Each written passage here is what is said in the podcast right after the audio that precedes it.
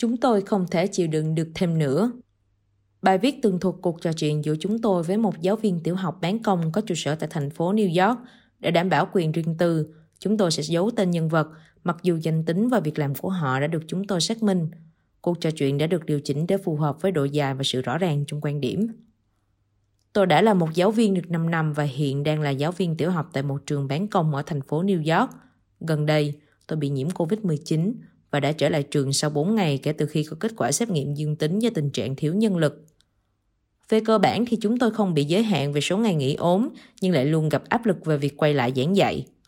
May mắn là tôi không bị bệnh quá nặng, nhưng việc phải thông qua hệ thống nhân sự và ban lãnh đạo trường để xin nghỉ ốm còn tốn nhiều thời gian hơn so với thời gian điều trị bệnh, bởi cả hai bộ phận kể trên đều đang trong tình trạng ủng ứ và quá tải. Thậm chí là cho đến khi quay trở lại làm việc, tôi vẫn chưa hề nhận được một email phản hồi nào từ phòng nhân sự.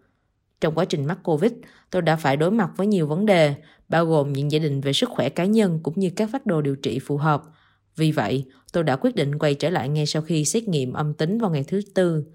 Làm sao tôi có thể đợi đủ 5 ngày khi biết rằng đội ngũ giáo viên đang thiếu nhân lực và họ cần tôi?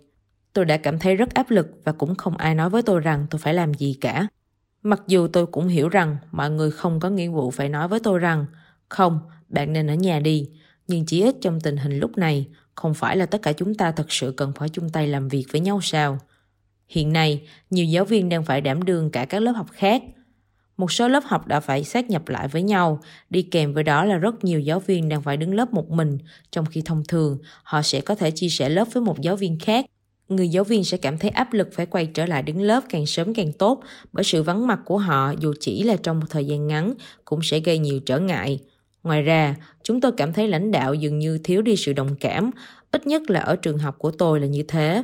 Lời hỏi thăm thấm thiết nhất khi ai đó phải tạm dừng công việc vì mắc COVID-19 là Chúng tôi rất tiếc vì bạn mắc COVID-19, ngoài quay trở lại làm việc của bạn là vào ngày này. Dựa trên chính sách hiện hành, mỗi 3 ngày chúng tôi sẽ cần lấy mẫu xét nghiệm. Nếu kết quả cho ra là âm tính, chúng tôi sẽ cần phải quay lại làm việc và nếu sau 5 ngày vẫn tiếp tục dương tính, chúng tôi vẫn sẽ phải quay lại đứng lớp. Tôi biết nhiều giáo viên, bao gồm cả tôi, dù đã quay lại khi có kết quả xét nghiệm âm tính thì vẫn sẽ phải đối mặt với các di chứng hậu Covid như ho dài dẳng, mệt mỏi, khó thở hoặc nhiễm trùng xoang thứ phát. Mặc dù những di chứng này là không thể tránh khỏi đối với người đã nhiễm Covid, nhưng dường như chúng tôi đã không hề được tính vào thời gian nghỉ. Gần đây, chúng tôi được thông báo là sẽ bắt đầu lấy mẫu xét nghiệm vào mỗi thứ tư hàng tuần và kết quả sẽ có trong 24 giờ. Tuy nhiên, trên thực tế thì có khi phải mất đến 4 ngày. Tôi nghĩ vấn đề này không chỉ diễn ra ở trường học mà còn là ở trên khắp thành phố.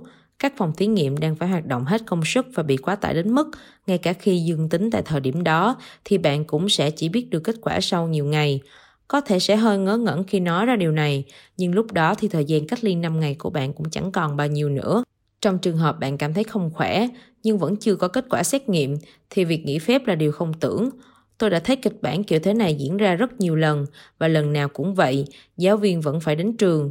Mặc dù không biết các giáo viên đó đã trao đổi như thế nào với ban lãnh đạo, nhưng tôi cũng đoán được trước kết quả sẽ là như vậy. Những chính sách này, cộng với những áp lực khác do đại dịch gây ra, đã khiến nhiều giáo viên phải nghỉ việc. Trong suốt những năm đi dạy của mình, tôi chưa bao giờ chứng kiến số lượng giáo viên nghỉ việc của năm nào nhiều như năm nay, 2022. Đây lại là một khía cạnh khác trong vấn đề liên quan đến nhân sự. Chúng tôi đã phải đối mặt với vấn đề thiếu hụt nhân sự ngay cả trước khi biến chủng Omicron gia tăng và tôi nghĩ có một vài lý do khiến điều này xảy ra. Do phần lớn, thời gian của năm học trước là làm việc từ xa, nên mọi người đã sắp xếp lại thứ tự ưu tiên cuộc sống của mình và tìm thấy sự cân bằng giữa công việc và cuộc sống, cũng như tìm ra những ưu tiên mới ngoài việc giảng dạy trên lớp. Bên cạnh đó, họ cũng có cho mình nỗi sợ khi mắc bệnh. Có những giáo viên sống cùng với người bị suy giảm miễn dịch hoặc bản thân họ bị suy giảm miễn dịch và việc đi làm trong thời gian này trở nên quá mạo hiểm đối với họ. Cũng có những người hoàn toàn kiệt sức vì phải liên tục đảm nhiệm các lớp học không phải của mình, phải liên tục kiểm soát dịch bệnh và lớp học, cũng như phải đối phó với rất nhiều việc không hay ho khác. Tôi nghĩ bản thân mình cũng đang rơi vào tình trạng này. Chúng tôi cảm thấy bản thân mãi ở trong một cuộc chiến thất bại, một trận chiến mà chúng tôi sẽ không bao giờ làm cho ai đó hạnh phúc – khi giáo viên chúng tôi thường xuyên trở thành lực lượng tiền tuyến trong những câu chuyện liên quan đến COVID-19 và tình trạng chi bè kéo phá trong giáo dục đang ngày càng một tăng lên, thì tôi cảm thấy giáo viên đang bị đối xử một cách tồi tệ. Chúng thực sự rất mệt mỏi. Tôi không có ý định sẽ trở lại giảng dạy vào năm sau và tôi nghe nói rằng nhiều người khác cũng dự định sẽ nghỉ dạy. Điều đó làm tôi thực sự buồn vì tôi nghĩ rằng ở nơi tôi làm việc tồn tại rất nhiều nhà giáo dục tài năng và vô cùng nhiệt huyết. Họ chính là điều thần kỳ trong các lớp học và tôi nghĩ rằng chúng ta sẽ mất rất nhiều giáo viên giỏi về việc giảng dạy đã khiến họ trở nên kiệt quệ về cả thể chất và tinh thần. Cũng có rất nhiều lời bàn tán xung quanh việc giáo viên muốn giảng dạy từ xa, chẳng hạn như vì chúng tôi không muốn làm việc hoặc vì chúng tôi lười biếng. Tuy nhiên, từ kinh nghiệm bản thân và những gì tôi biết về đồng nghiệp của mình, chúng tôi đang thử mọi cách để có thể khuyến khích học sinh đến trường và đồng thời đảm bảo an toàn cho các em. Để làm được điều đó, chúng tôi cần các chính sách để giữ an toàn cho mọi người. Còn hiện tại thì chúng tôi không có gì.